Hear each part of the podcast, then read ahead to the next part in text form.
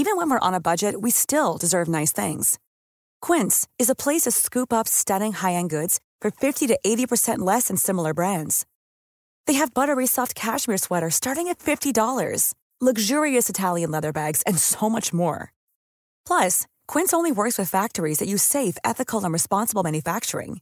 Get the high-end goods you'll love without the high price tag with Quince. Go to quince.com slash style for free shipping and 365-day returns.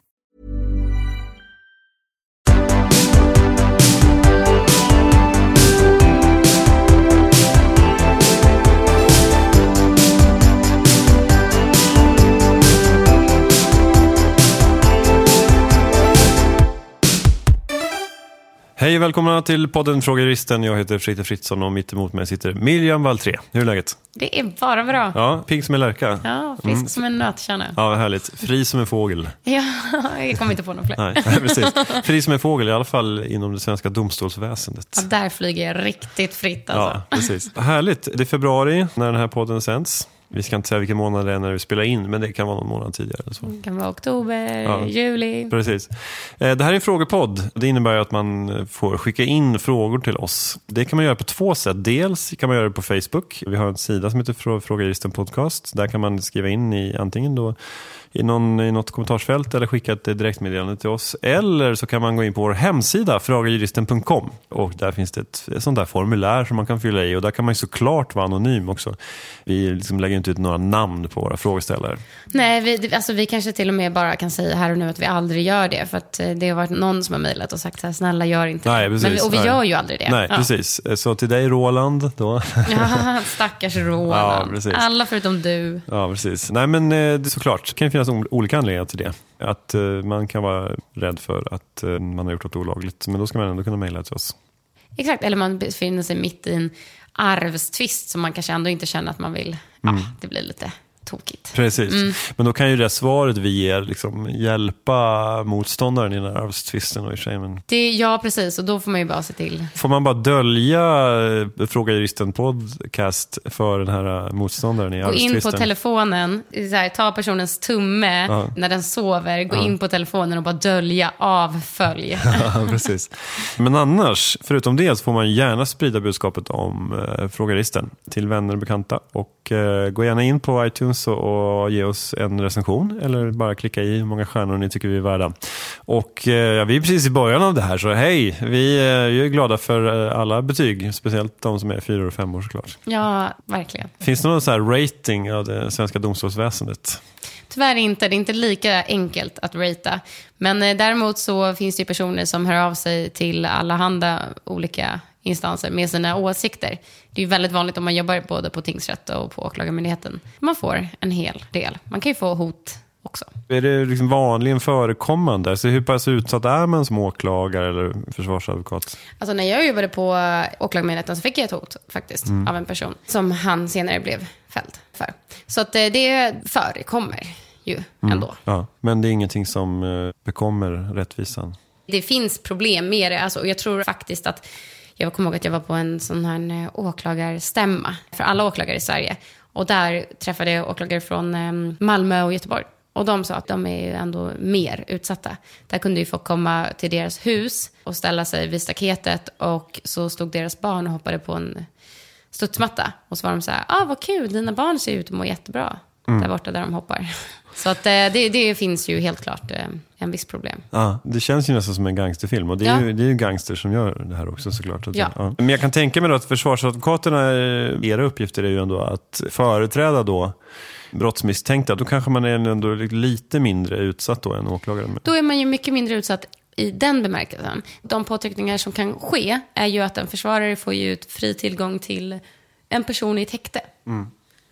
Och eh, enda sättet som vi kan bevara att försvarare får fortsätta ha tillgång till sin klient i sitt häkte är att en försvarare aldrig någonsin påverkar en utredning genom att släppa information eller någonting, vidarebefordra och göra olagliga saker. Så att det är ju där en försvarare skulle kunna få påtryckningar. Just det. Och det är där en försvarare behöver stå emot. Så att att avslöja saker som man inte borde. Ja, men hjälpa till då. För då, Mm. om det finns någon annan där så kan den säga så här, ja men vad bra, då kan du kanske snacka med. Precis. Ja. Kan du eh, ta in den här tårtan med en fil i? Ja, eller fråga vart bilen står. Mm. Just det. Mm. Du kan fråga om örnen har landat. ja, exakt, massa kod. Mm. Vilket väder vi har fått idag. Ja, precis. Ja. Nej, sånt, sånt ska man eh, hålla sig borta från. Ja. Du, vi ska hoppa in i dagens frågor. Det första handlar om eh, uppehållstillstånd och anknytning. Jag har beviljats uppehållstillstånd som alternativt skyddsbehövande. Kan min fru söka anknytning på mig? Och anknytning på mig, då det innebär det ju också att man också får uppehållstillstånd. Då. Ja, precis. Ja. Att min fru som är kvar i mitt hemland Mm. eh, vill komma till mig och eh, få uppehållstillstånd. Och vad är svaret på den frågan? Eh, nej. För att enligt den tidsbegränsade lagen så kan enbart flyktingar beviljas familjeåterförening. Och just det, och eh, vi hade ett avsnitt om det för ett tag sedan. Då fanns det då flyktingar och alternativt skyddsbehövande. Vad ska man säga om flyktingar? Det är, alltså, det är liksom en högre grad av eh, skyddsstatus än alternativt skyddsbehövande. Ja, alltså den här gruppen personer som har en eh, personlig hotbild på grund av någon av de här grunderna, de anses ha rätt till tre års uppehållstillstånd nu. Den här lagen är ju inget mästerverk. Så att de får tre år. Och en alternativt skyddsbehövande får eh, då inte tre års uppehållstillstånd. Och det är på grund av det sen Alltså att, och det här är ju samma lag. På grund av att man då själv har bestämt att nej, men ni kanske kan få tre år och ni kanske kan få 13 månader.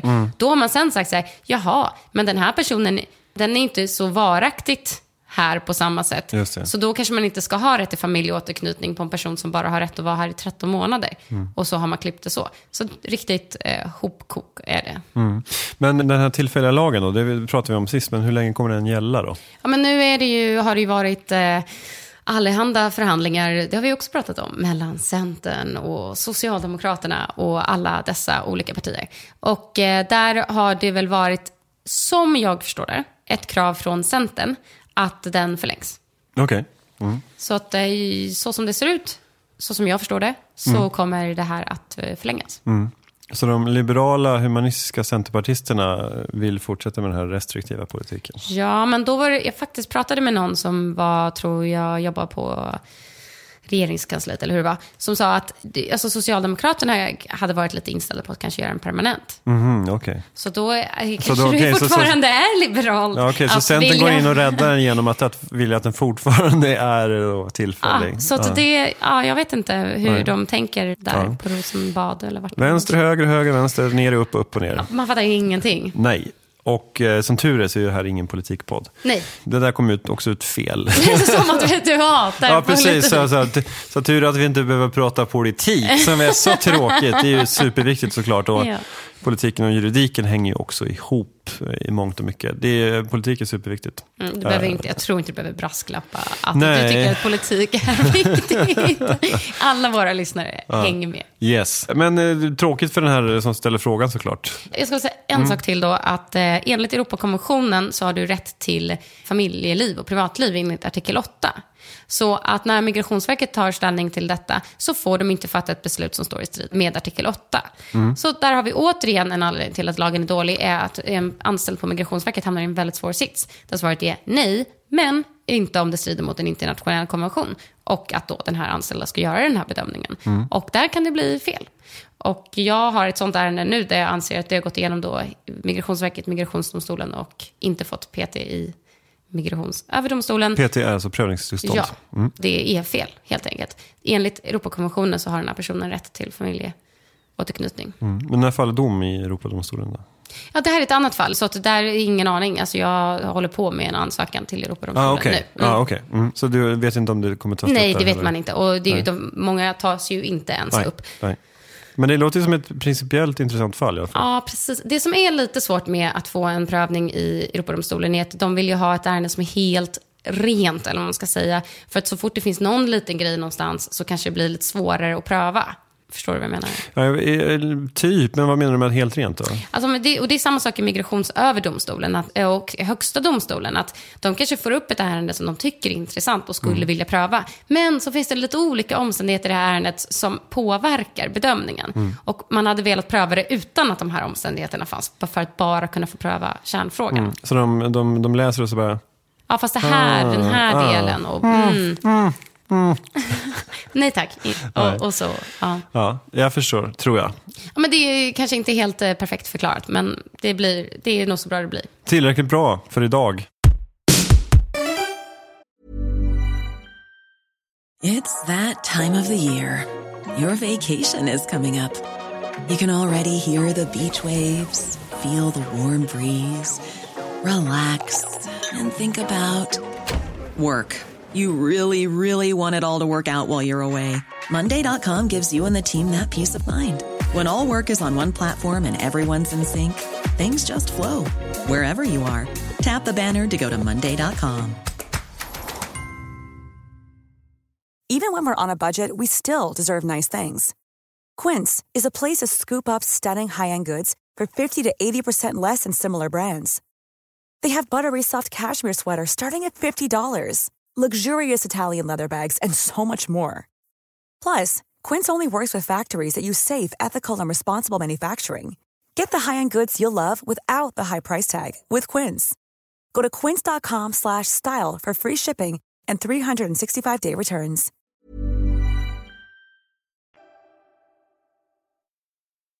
Det här är en annan fråga som handlar om, också om, om utsatthet, fast på ett annat sätt kan man säga. Vad har samhället eller staten för ansvar när barn och unga blir hemlösa? Om man blir hemlös när man blir 18, då är man ju myndig då. Är det staten fortfarande som måste försörja en om man studerar på gymnasiet till exempel? Det här var ju på något sätt en väldigt eh, tuff fråga tycker jag som vi fick in från en lyssnare. Mm.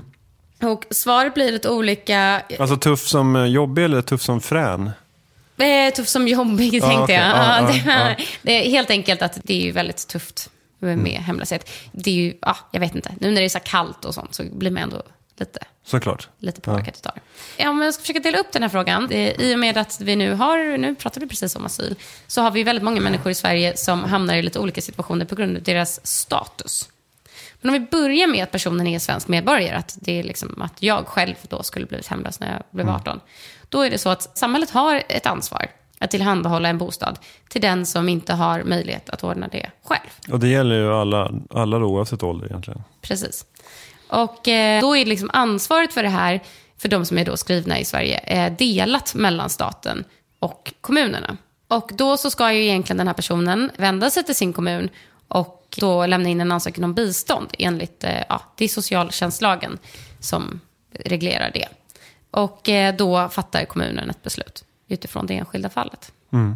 Men om man är 18 år och ens föräldrar inte kan sörja för en, att Mm. man blivit, antingen blivit utslängd eller ens föräldrar har eh, problem med missbruk eller psykisk ohälsa som gör att man faktiskt inte har någon bostad och kanske försöker studera på gymnasiet då till exempel. Och känslan är att kommunerna verkligen försöker hjälpa till. Alltså det är någon slags skillnad där om man är mellan 18 eller om man är 32. Ja, men precis. Alltså, du har ju rätt att söka bistånd för vad du behöver. Så att då söker du ju bistånd för att du vill kunna läsa på gymnasiet. Och det ska du ju kunna beviljas utifrån dina förutsättningar. Ja. Men om man då inte är svensk medborgare, man är i en asylprocess till exempel. Mm. Vad gäller då? Eh, Migrationsverket ansvarar för logi under tiden du är i en asylprocess. Och det var inte så länge sedan som Migrationsverket ansvarade för logi även efter. Alltså även om det hade beviljats avslag. Men det togs ju bort. Men eh, nu så är det om du är asylsökande och är i en asylprocess, då ansvarar Migrationsverket för logi.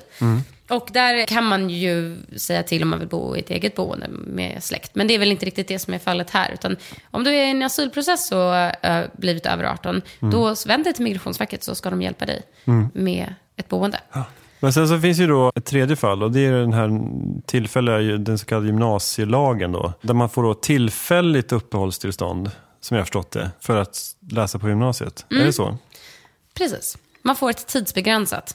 Och sen eh, finns det i vissa fall då möjlighet till förlängning av det här tidsbegränsade uppehållstillståndet. Där är det ingenting, höll jag på att säga. Nej, men eh, de anvisas inte till någon kommun och de träff- omfattas inte av den här bosättningslagen. Så att eh, utgångspunkten är att de själva ansvarar för sitt boende. Mm. Där har man ju också läst lite om hemlösa personer som eh, läser på gymnasiet. Det är ju då så kallad tufft. tuff Ja. läsning. Mm. Men vad får de bara motsvarande så här studiebidraget då? Ja? CSN, studiestöd. Ja. Och om de inte klarar sig på sin inkomst från CSN så har de också möjlighet att ansöka om bistånd. Och då är det kommunen som har ansvar att eh, välja, då, alltså för Mm. att ge den hjälp och stöd som kommunen anser att de behöver. Men de har ju onekligen hamnat i en jätte, jättetuff situation, för det har man ju märkt. Men vet du om det finns några program eller eh, organisationer som stöttar eh, ensamkommande som går i gymnasiet?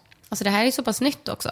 Men det är såklart, alltså det finns ju vissa organisationer som hjälper till på de sätt de kan. Men det, det är ju helt ny gymnasielagen, så det finns nog ingenting som är speciellt just för det. Mm, just det. Men, eh, ja, men det är ju de grupperna då, eller är, finns det något mer att säga om det här eh, med vad samhället har för skyldigheter att, att hjälpa? Det finns ju, den sista då har inte rätt att vistas i Sverige. Och då är det papperslösa. Och eh, då är det väl liksom, den är den svåraste delen kanske. För att där kan man säga att om Sverige inte har något ansvar, men där kan man också säga att Sverige har ett visst ansvar. För att det finns lite internationella konventioner som Sverige har antagit. Eh, FNs allmänna förklaring om mänskliga rättigheter, barnkonventionen. Den kan tolkas som att en person har rätt till bostad, oavsett om den har uppehållstillstånd eller inte. Mm, när det gäller just minderåriga? Ja, alltså FNs allmänna förklaring om mänskliga Mm. rättigheter pratar ju om rätt till bostad. Och det, den är ju inte för Nej, okej. så- så- så- eh, så- ett barn. Mm. Nej, nej. Men det, i praktiken så blir det svårt för samhället att tillhandahålla bostad till någon som, som inte har laglig rätt att vistas i Sverige. Exakt. Det finns en dom också från Högsta förvaltningsdomstolen som anger att kommuner inte har någon skyldighet att bevilja bistånd i form av bostad till en person som eh, håller sig undan avvisning eller utvisning. Så det är hur man tänker på att den håller sig undan. Alltså, ja, så.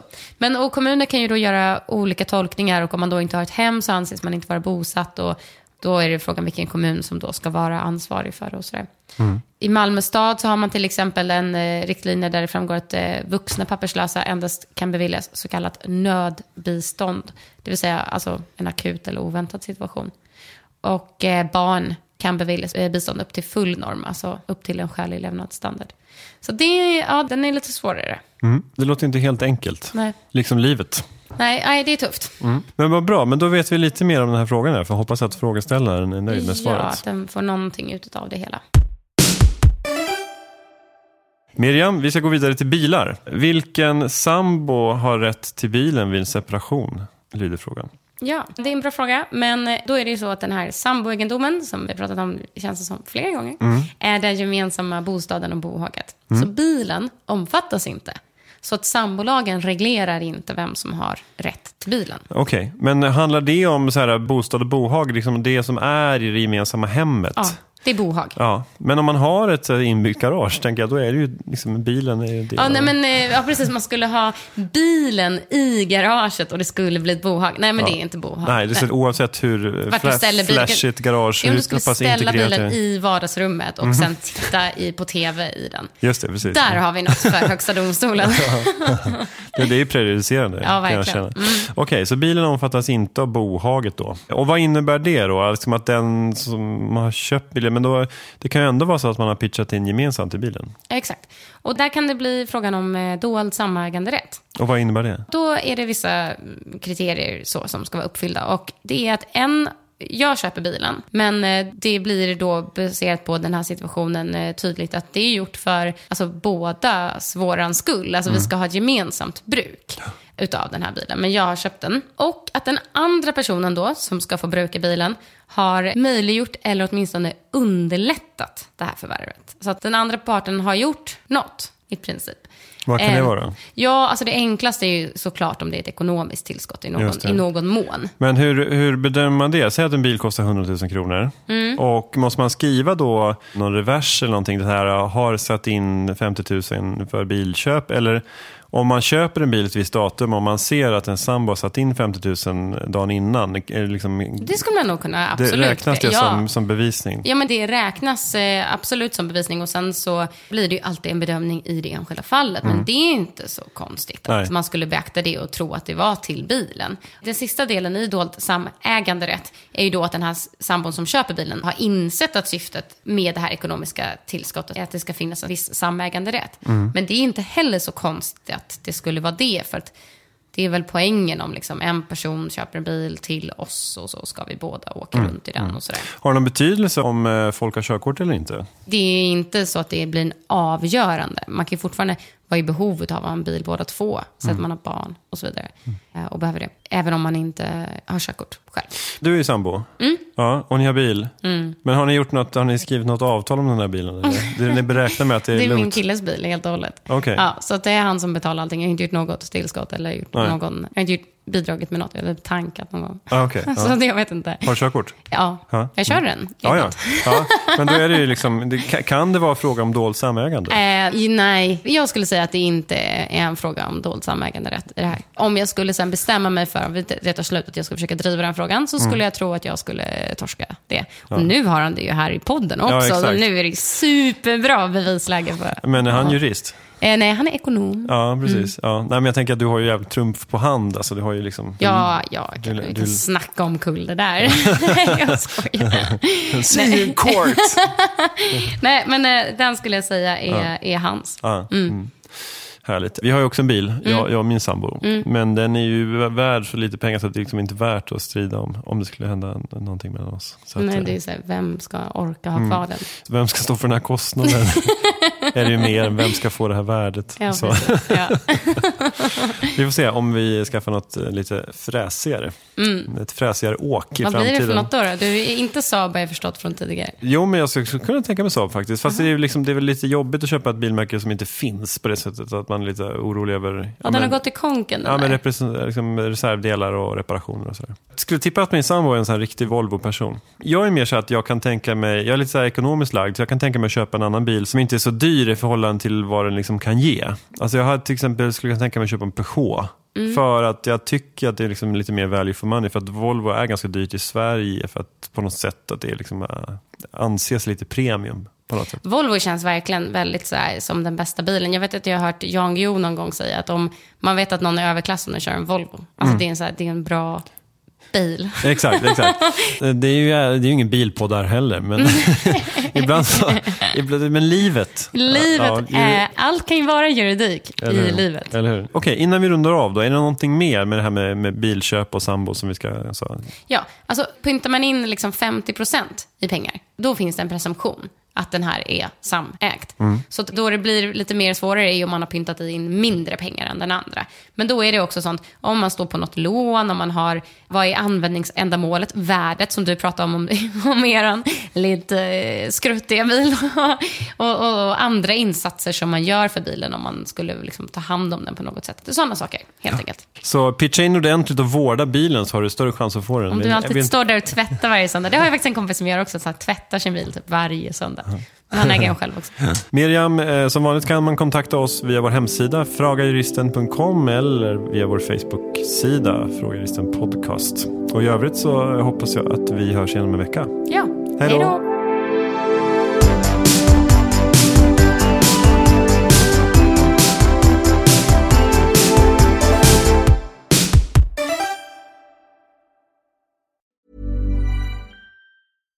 Hey, it's Paige DeSorbo from Giggly Squad. High quality fashion without the price tag. Say hello to Quince.